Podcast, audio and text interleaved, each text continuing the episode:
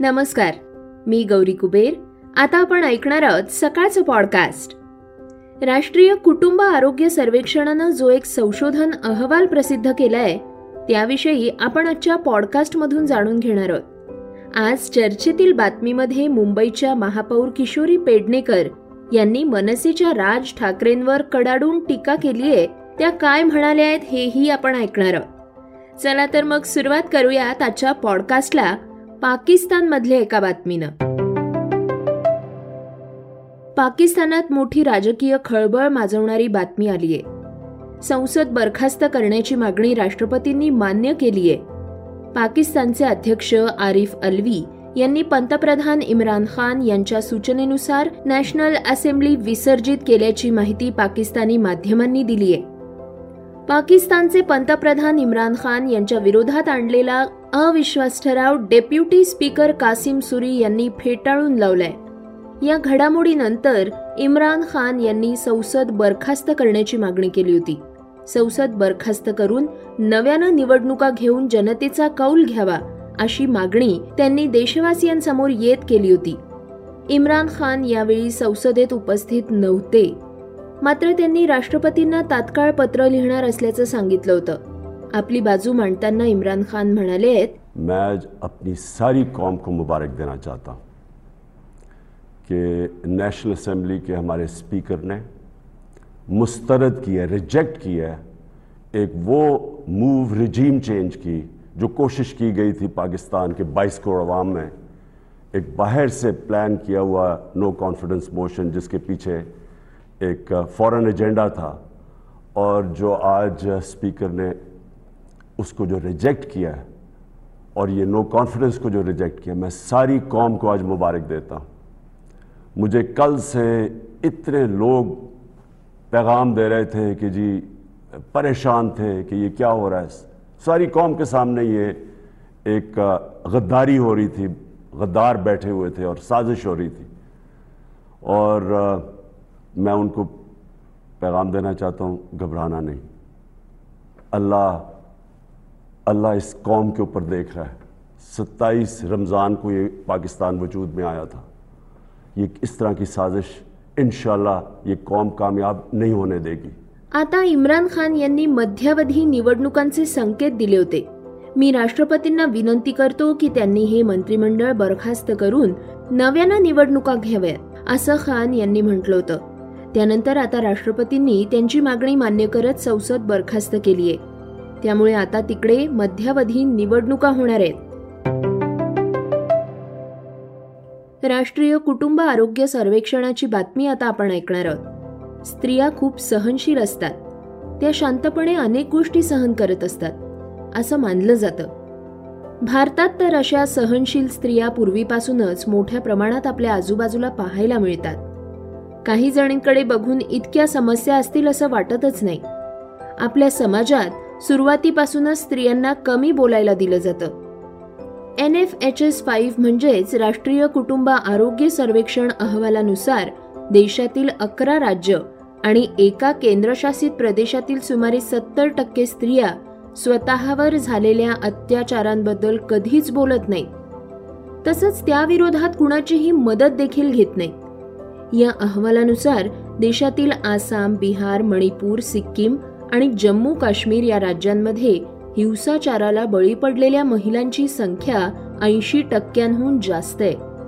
तर त्रिपुरा तेलंगणा पश्चिम बंगाल महाराष्ट्र गोवा गुजरात आणि आंध्र प्रदेशमध्ये प्रत्येक अत्याचार मूकपणे सहन करणाऱ्या महिलांची संख्या सत्तर टक्क्यांहून जास्त आहे. अत्याचाराविरोधात आवाज उठवणाऱ्या महिलांची संख्या अत्यंत निराशाजनक आहे.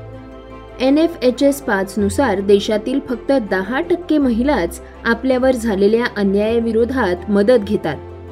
आसाम आंध्र प्रदेश बिहार गोवा हिमाचल प्रदेश मणिपूर नागालँड आणि जम्मू काश्मीर ही राज्य आणि केंद्रशासित प्रदेशात दहा टक्क्यांपेक्षा कमी महिला आपल्यावर झालेल्या अन्यायाविरोधात मदत मिळवण्यासाठी प्रयत्न करतात. त्या मदतीसाठी त्यांचे कुटुंबीय शेजारी पोलीस वकील आणि धार्मिक नेत्यांकडे त्या धाव घेतात. अंधारात आयुष्य जगणाऱ्या गोंड वस्तीची व्यथा आता आपण ऐकणार आहोत. बिन चेहऱ्याच्या माणसांची वस्ती. गोंड वस्ती. असं त्याचं नाव. दोनशे दहा घरं. घरं कसली? बांधलेल्या आड्यावर प्लॅस्टिक फाटक्या कपड्यांनी पांघरून घातलेल्या त्या झोपड्या. उघड्यावरच बांधलेली अंगधुणी. वस्ती चिरलं की किळस येते. आणि आपोआपच रुमाल काढण्यास हात खिशात जातात. सारी उघडी नागडी काळपट पोरं सताळ खेळताना दिसतात. प्रत्येक झोपडीतील करत्या पुरुषाचा एकच व्यवसाय होता. खांद्यावर चरहाट आणि हातात कुऱ्हाड घेऊन झाडं तोडणं. परंतु पोलीस पकडतात जेलमध्ये रवानगी करतात. त्यामुळे हे काम सुटलंय. आणि आता कुटुंबाच्या पोटासाठी मिळेल ते काम करण्यासाठी सूर्यानं डोकं वर काढण्यापूर्वीच झोपडी सोडून ठिय्यावर मेहनत विकण्यासाठी ते उभे होत आहेत. अंधारात आयुष्य जगणाऱ्या गोंड वस्तीची कथाच न्यारी आहे इंग्रज गेले देश स्वतंत्र झाला. वरपासून तर खालपर्यंत लोकशाही झिरपली. निवडणूक होते मात्र गोंड वस्तीत निवडणूक आली की हातात हिरवी नोट दोन चार ठुसे असलेल्या मटणाच्या रश्यानं भरलेली वाटी दारूचा पौवा भेटला की बस. पुढची पाच वर्ष बोंबलत बसा. अशी अवस्था यांची आहे. तीस वर्षांपासून वसलेल्या या गोंड वस्तीत स्वातंत्र्याच्या पंच्याहत्तरी नंतरही पारतंत्र्याची चित्र दिसत आहेत सभोवताली दगड विटांच्या इमारती दिसत असून मध्यभागी असलेल्या गोंड वस्तीतील हाडामासांच्या माणसांच्या नशिबी मात्र चरणावरच्या मरणाचा विदारक अनुभव येतो. या भागातील प्रत्येक माणसाकडे आधार कार्ड आहे. जातीचा दाखला आहे. निवडणूक कार्ड आहे परंतु त्यांच्या झोपड्यांच्या जागी त्यांच्या हक्काचं घरकुल का बांधून मिळत नाही? मोकळ्या भूखंडावर अंथरूण आणि आकाशाचं पांघरुण करून गोंड वस्तीतील बाया बापडी राहतात. कोरोना काळानंतरही तग धरून असलेली ही वस्ती घरकुलांच्या प्रतीक्षेत आहे. या वस्तीत नळ नाही. दोन तीन हातपंप लावून दिले आहेत त्यातील एक पंप बंद आहे. तर किळसवाण्यात चिखलात रुतलेला आहे दुसरा हातपंप. या हातपंपाजवळ उभं राहणं देखील कठीण आहे. मात्र इथं पिण्याच्या पाण्यासाठी वस्तीतल्या महिलांची गर्दी असते. या वस्तीतील मुलांना शाळेचा रस्ता दिसलाय. या विद्यार्थ्यांना नवा मार्ग शोधून देण्यासाठी शासकीय मदत हवी आहे. विभागीय आयुक्त कार्यालयासह जिल्हाधिकारी कार्यालयातील सनदी अधिकाऱ्यांनी एकदा तरी या गोंड वस्तीला भेट द्यावी. असं इथल्या नागरिकांचं म्हणणं आहे. श्रोत्यांनो आता आपण ऐकणार आहोत आजच्या वेगवान घडामोडी.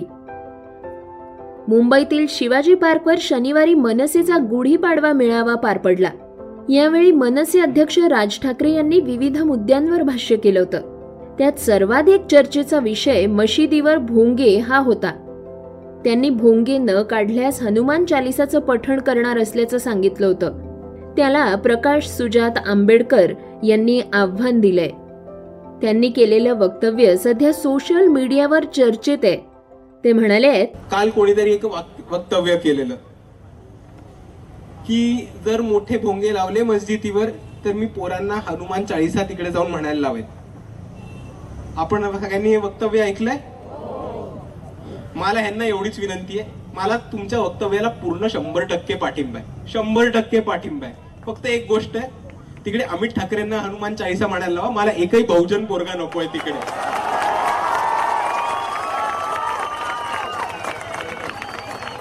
जितकी लोक हनुमान चाळीसा म्हणायला जात आहेत टी शर्ट काढून जाणवं दाखवा. आतमध्ये मग हनुमान चाळीसा म्हणा एक बहुजन माणूस नकोय मला.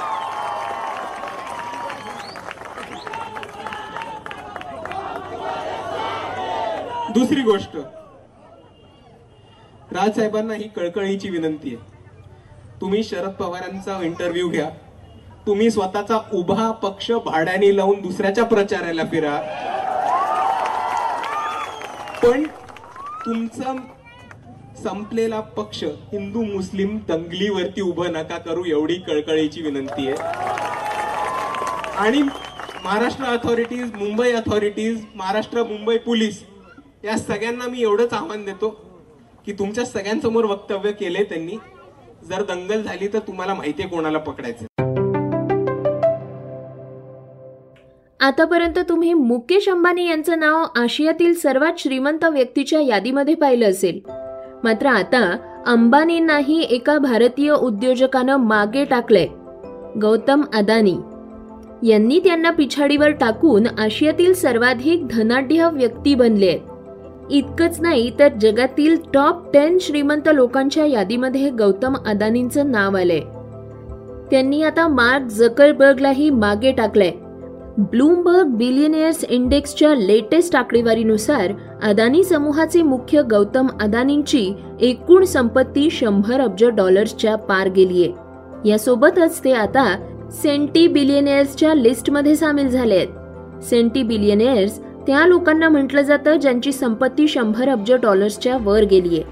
या आकडेवारीसह आता अदानी ॲलन मस्क आणि जेफ बेझोसच्या गटामध्ये सामील झाले आहेत अशोक सराफ महेश कोठारे लक्ष्मीकांत बेर्डे या दिग्गज कलाकारांनी मराठी चित्रपटांचा सुवर्ण काळ गाजवलाय. त्यांचे चित्रपट आजही आपण आवडीनं पाहतो. अशी ही बनवाबनवी तर कित्येक पिढ्यांचा आवडता चित्रपट आहे. त्या काळातील अनेक चित्रपटांपासून एकत्र काम केलेली जोडी म्हणजे अशोक सराफ आणि निवेदिता सराफ. त्यांच्या प्रेमाचे किस्से अनेकदा आपण ऐकलेच आहेत. ही जोडी मराठी मनोरंजन विश्वातील लोकप्रिय आणि आदर्श जोडी मानली जाते. आज याच जोडीची चर्चा अधिक होतीये. निवेदिता सराफ यांनी अशोक सराफ यांच्यासोबत एक सुंदर फोटो इंस्टाग्रामला शेअर केलाय. शिवाय या फोटोला सुंदर आणि तितकंच भावनिक कॅप्शन दिलंय. गेल्या जन्मी काहीतरी पुण्य केलं होतं नक्कीच म्हणून तू माझ्या आयुष्यात आलास आणि माझं भाग्य उजळलं. असं निवेदिता यांनी लिहिलंय. न्यूझीलंडमध्ये सुरू असलेल्या महिला वर्ल्ड कप स्पर्धेत ऑस्ट्रेलियानं अपराजित राहत सातव्यांदा वर्ल्ड कपवर आपलं नाव कोरलंय. फायनल लढतीत पहिल्यांदा बॅटिंग करताना ऑस्ट्रेलियन संघानं निर्धारित पन्नास षटकात पाच विकेट्सच्या मोबदल्यात तीनशे छप्पन्न धावा केल्या होत्या. एलिसा हिलीचे विक्रमी शतक रिचल हेन्स आणि बेथ मुनी यांच्या अर्धशतकाच्या जोरावर ऑस्ट्रेलियन महिला संघानं इंग्लंड समोर तीनशे सत्तावन्न धावांचं आव्हान ठेवलं होतं. या धावांचा पाठलाग करताना इंग्लंडची बॅटर नॅटली सिल्वर एकटी पडली. तिनं एकशे एकवीस चेंडूत पंधरा चौकार आणि एका षटकाच्या मदतीनं एकशे अठ्ठेचाळीस धावांची नाबाद खेळी केलीय. पण संघाच्या पदरी निराशा आलीय. ऑस्ट्रेलियन महिलांनी एकाहत्तर धावांनी विजय नोंदवत विक्रमी सातव्यांदा वर्ल्ड कप स्पर्धा जिंकलीय. श्रोत्यांनो आता आपण ऐकणार आहोत आजची चर्चेतली बातमी. राज ठाकरे यांनी शिवतीर्थावर केलेलं भाषण भाजपनं लिहून दिलं होतं का? लाव रे तो व्हिडिओ गेला कुठे म्हणून आम्हालाही लोक विचारत असतात. राज ठाकरे तुम्ही शिवसेनेचा द्वेष करण्यासाठी स्वतःचा पक्ष काढलाय का? असा खोचक सवाल माजी महापौर किशोरी पेडणेकर यांनी केलाय. त्या म्हणाल्या आहेत देशात महाराष्ट्रात मुंबईत एवढी ती महागाई गगनाला पोचली. त्याच्याबद्दल कुठेही काल अर्धवाक्य पण नव्हतं. याचा अर्थ उद्धवजी द्वेष. शिवसेनेचा द्वेष यासाठी स्वतःचे पक्ष काढले का? असा प्रश्न आता प्रत्येक शिवसैनिकाला पडायला लागलेला आहे. बऱ्याच मनसैनिकांनी सुद्धा आमच्याशी बात केली रात्री की आम्हालाही वाटलं होतं दोन वर्षाची मोरी तुंबली आहे. त्या मोरीतून काहीतरी निघालं तर पण काही नाही निघालं बी जे पीचे गांडूळ निघाले सगळे.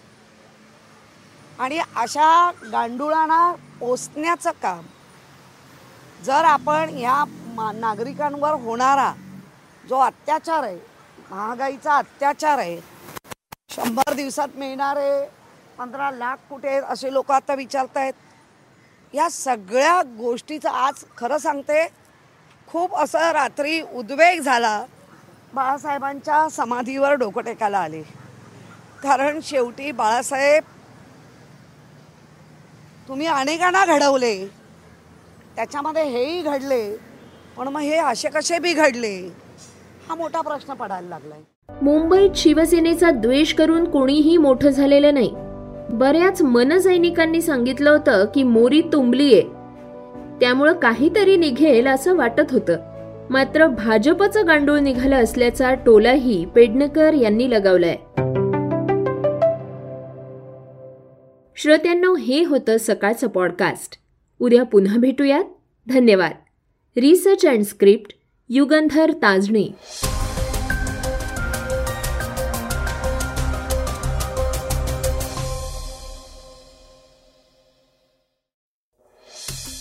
वाचा बघा आणि आता ऐका आणखी बातम्या. ई सकाळ डॉट कॉम वर. तुम्ही हा पॉडकास्ट ई सकाळच्या वेबसाईट आणि ऍप वर सुद्धा ऐकू शकता. विसरू नका. या पॉडकास्टला आपल्या आवडीच्या पॉडकास्ट ॲपवर सबस्क्राईब किंवा फॉलो करायला.